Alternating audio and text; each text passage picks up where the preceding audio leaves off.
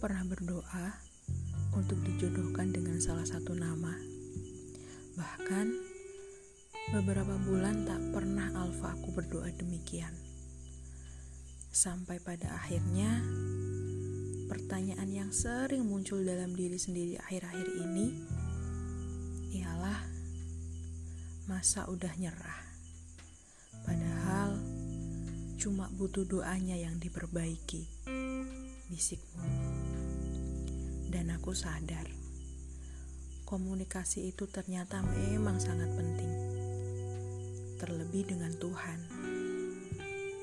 Mungkin ketika sedang capek dengan beberapa doa yang dirasa tak kunjung nampak hasilnya, sebagian dari kita terkadang ingin berhenti dan melanjutkan kehidupan tanpa harus berdoa atau meminta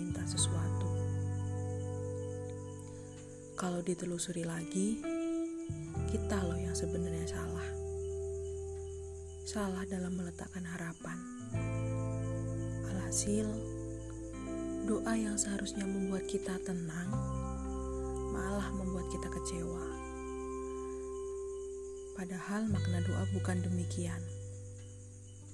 Seharusnya doa itu mendekatkan kita pada seluruh pemilik kehidupan bukan malah menyalahkan ketika yang kita terima tak sesuai dengan isi doa yang kita panjatkan setiap saat. Memang, dasarnya manusia yang masih butuh banyak belajar. Belajar tentang makna berdoa, belajar lagi membedakan mana jalan dan mana tujuan, serta belajar tentang bagaimana cara terbaik menempuhnya. Dewasa ini, aku ingin menanggalkan seluruh kekhawatiranku. Aku percaya nafasku yang masih ada hingga sekarang ini ialah bentuk kepercayaan Tuhan bahwa aku pasti bisa melewati semuanya.